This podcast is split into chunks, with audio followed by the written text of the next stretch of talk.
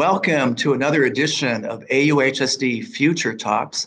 I'm your host, Superintendent Michael Matsuda of the Anaheim Union High School District. And these talks are all about the future for our kids, for our 30,000 students, and what that means. And it's not just our kids, but I think America's next generation of students and the world that they will inherit post-COVID-19.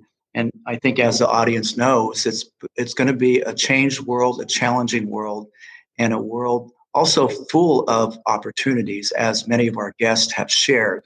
And I'm so excited to introduce our next guest. He is Dean Richard Arum, the Dean of the School of Education of UC Irvine. And Richard brings an amazing lived life to us because he's a national expert in the areas of educational reform and social justice. And the reason, social justice, I think that's a big, big issue now nationally. But Richard has that lived experience because many of you might be familiar with his father, who's a very famous boxing promoter, Bob Arum. And Bob Arum knew people like Muhammad Ali, and many of the advocates for civil rights in the 60s and 70s. And Richard, as a child, was exposed to a lot of these experiences. So without further ado, I'd like to introduce our guest, Richard Arum, the Dean of the UCI School of Education. Richard, what are some of your thoughts about growing up in a household with so many civil rights people? Yeah, well, thank you, Superintendent Matsuda. I've so much enjoyed working with you since I've been at UCI, and it's a real pleasure to be on this, have this forum to discuss these issues with you. Growing up as the son of a boxing promoter, you might predict many career outcomes, but to understand kind of where I went with my life, after I graduated college, I went and worked in Oakland, California, in a local high school there for almost a half dozen years before going back to Berkeley. And the reason why that happened, I think, looking backwards, is the profound impact that figures like Muhammad Ali and the larger civil rights community had on me when I was a kid. And so I had this real unique experience of growing up with Ali in our house regularly, growing up literally at his knee. And, he was such a larger than life figure that embodied how one not just pursued excellence in their career and their profession, but how one advanced their commitment to civil rights, to justice and equality for all through their work. And again, growing up that way really convinced me from a very early age, I had to choose a path in life to find meaning and purpose in my work. And I've done that through education.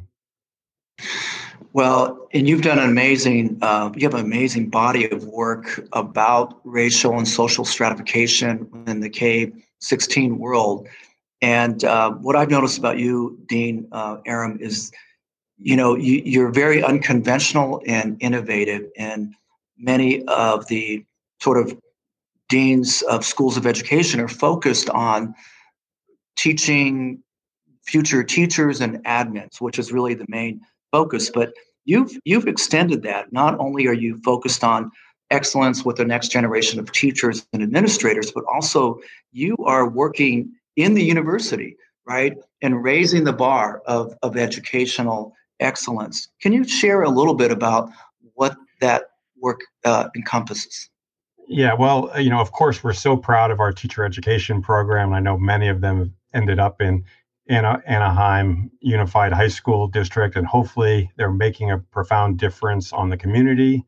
But a top education school at a major research university like UCI, and the UCI School of Education, it's a top 10 public school of education. The responsibility is that you go beyond just the ordinary of producing great teacher education candidates, but you use educational science to make a difference in the university as a whole, as well as the community around it. And so we've used the tools and techniques of educational science, that is careful measurement of students' educational experiences, trajectories, and outcomes, to work to improve educational delivery and ensure and advance educational equity at UCI. And we also are trying to do that with our partner schools like Catella High School and other schools and districts in the community. So again, how do we use educational science? How do we use careful measurement, not for accountability, counterproductive accountability mandates, but how do we use measurement to understand what works for students and how we can help ensure student success for all? You know, I'm going to go deeper with you on that, but I do want to give a little more context to where you're coming from, because you did publish a national study which received a lot of attention, called Academically Adrift, Limited Learning on College Campuses. You studied 2,000 kids. Or Superintendent Matsuda, I hate to interrupt you, but my great claim to fame as an academic is that study made it into Doonesbury, the famous comic strip, one day. And so a lot of my colleagues at UCI, they have very distinguished scholars, National Academy of Education, National Academy of Science, but no one else has a framed Doonesbury cartoon strip on their wall at work. And I'll bet the reason why, because what you found was that after the first 2 years of college, a significant number of students demonstrated no improvement in a range of skills, including critical thinking, complex reasoning, and writing.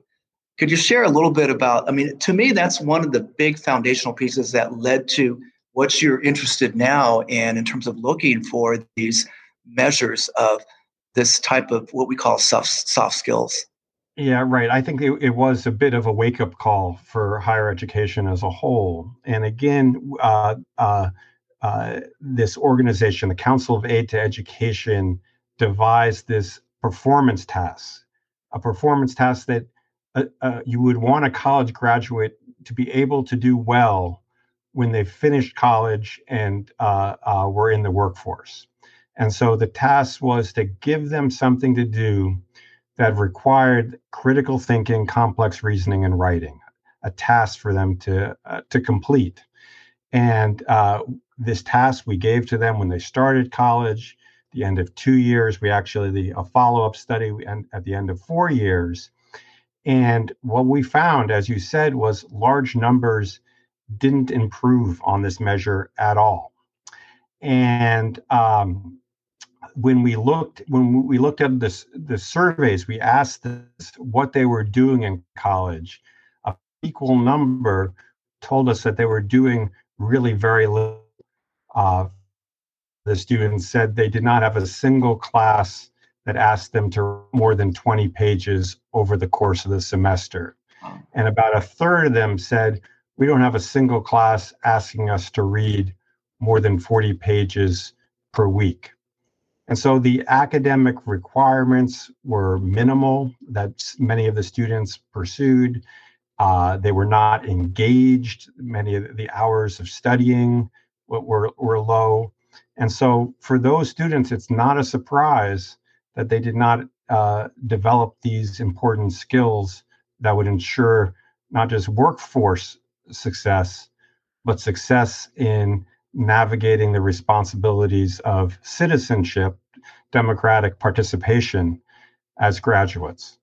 So it really, requires us to think, how do we think about the curriculum and instruction throughout the K-16 system, so that students are more academically engaged in developing these necessary skills. Now, it's interesting that you brought up the connection between academic engagement and citizenship. And I know that's another dimension of some of these new metrics you're trying to bring forward. Can you explain about that connection? Yeah, thank you, Superintendent. If we ever needed a reminder in our society about the importance and the link between education and citizenship, it's this moment that we're in right now. And a healthy democracy has differences of opinions and disagreements and reasoned debate and discourse. And sometimes even it gets a little heated. But an unhealthy democracy is one where the polarization is so great that there can't even be reasonable discussion around matters of public health and safety and general well-being. And I really worry that the moment we're in today is such a moment where we have, for a complex set of reasons, have adults in society that are not able to think through the complexity of some of the problems we're facing. I'll give you an example of managing public health while simultaneously bringing the economy back, or confronting the environmental crisis that rages all around us, literally rages, because Superintendent Matsuda, the fires are at both of our doorsteps as we're called today. And so we need to develop the critical thinking skills, the reasoning skills, the dispositions, the intellectual dispositions around intellectual humility and openness to new information that are going to allow our society to move forward together. So what is that? What does that look like in a classroom? What is intellectual humility? How would you define that? Well, so you alluded earlier to the work we're doing at UCI. We partnered with ETS, Educational Testing Service, the leading assessment firm in the country. And we designed these performance tasks to give to our students at UCI to actually assess some of these things. So wow. There's an assessment we gave the students on confirmation bias. We give them some information, we ask their opinion on a subject. Then we introduce new information to them, and we see whether or not the new information leads them to be willing to change their opinion from their earlier initial statement. And so you can actually assess the extent to which our students do they develop the intellectual habits of mind that allow them to be open to considering new information when it disagrees with our initial judgments to make reasoned decisions. And again, these are the skills necessary for the workforce, but also for democratic citizenship. Yeah, I really like this concept of developing sort of intellectual habits of mind, a sense of open inquiry, and seeing the world in shades of gray rather than black and white. I think that, especially as we go forward in a very uncertain, unstable world ahead for this Generation Z.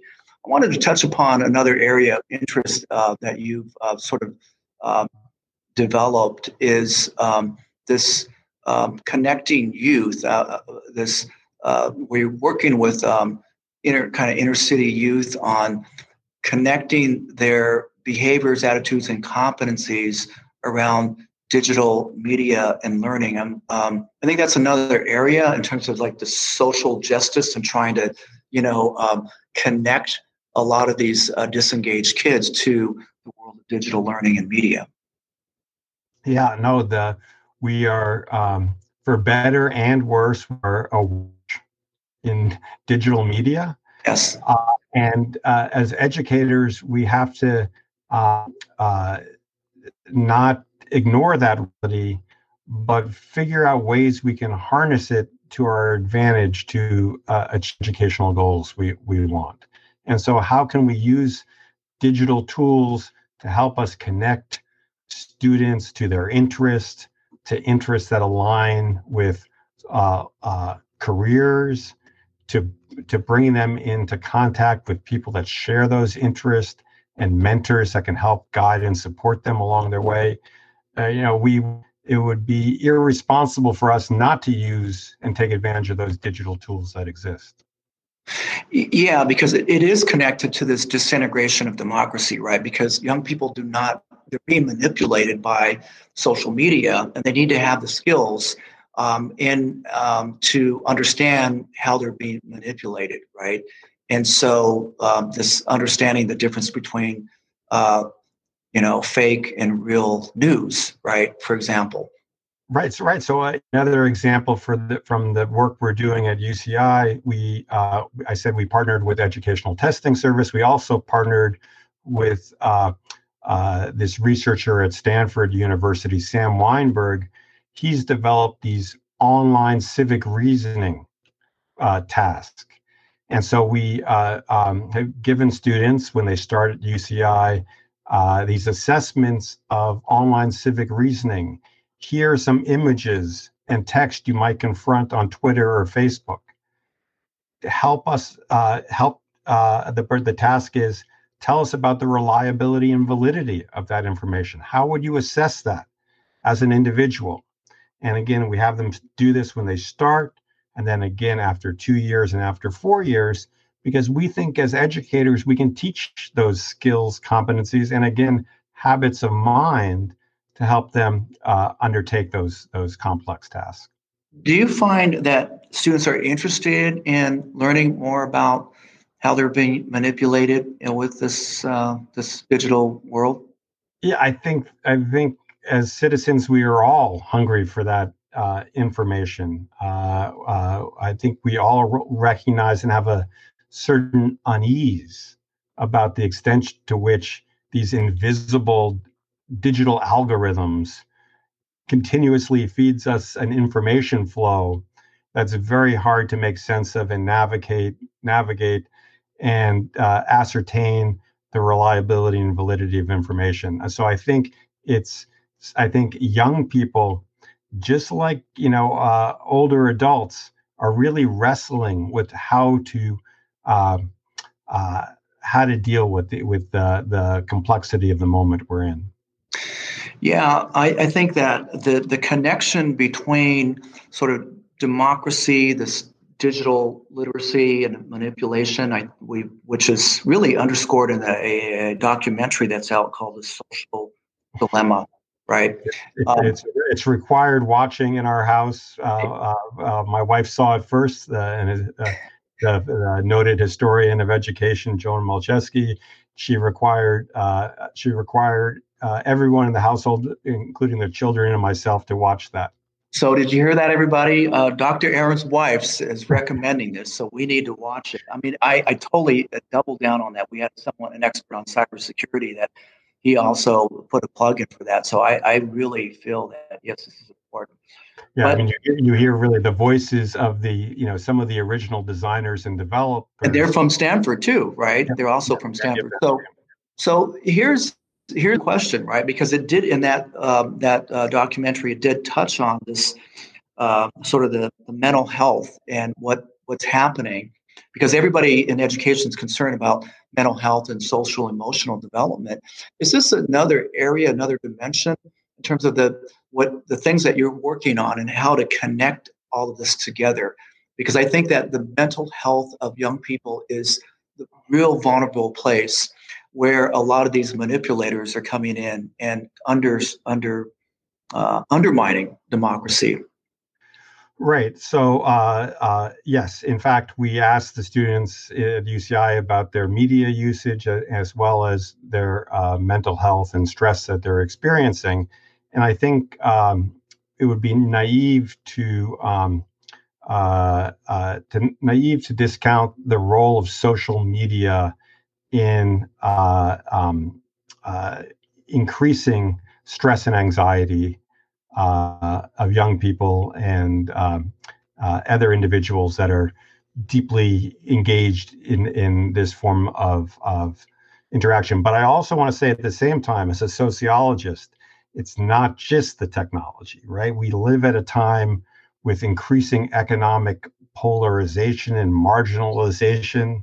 So people feel increased sense of insecurity about the ability to attain middle class success in our society. Those jobs, that outcome seems increasingly precarious. I think there's increasing environmental challenges we're facing as a society, as well as political challenges. And so the stress is not just the social media, but but one thing we know about technology is that it amplifies. And so the social media is very effective at amplifying all the underlying stressors that we're encountering today.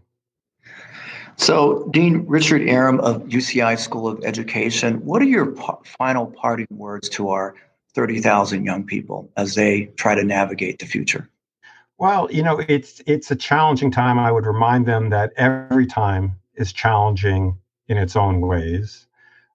Superintendent Matsuda, I know, you know, all the challenges you overcame as a young person and what you've attained. So every generation faces and confronts its challenges. And I have incredible hope in young people that they will be successful in that journey, and that I would encourage them to educate themselves broadly in terms of the competencies, dispositions, intellectual dispositions and acts that will help them navigate the complexity of the world going forward. And those are things like we talked about: critical thinking, complex reasoning, openness to new information, intellectual humility, some of the things that you've talked about in terms of the 5 C's that you've promoted at Anaheim: creativity, collaboration, communication, character. Really, I would encourage young people to embrace that path and that journey, and I'm sure that success will be in your future, and you'll make a contribution to our society as a whole. Wow. Richard Arum, thank you so much for those words of advice to our young people and to all of us on behalf of the district and the Board of Trustees. Thank you, Dean Richard Arum. Thanks again.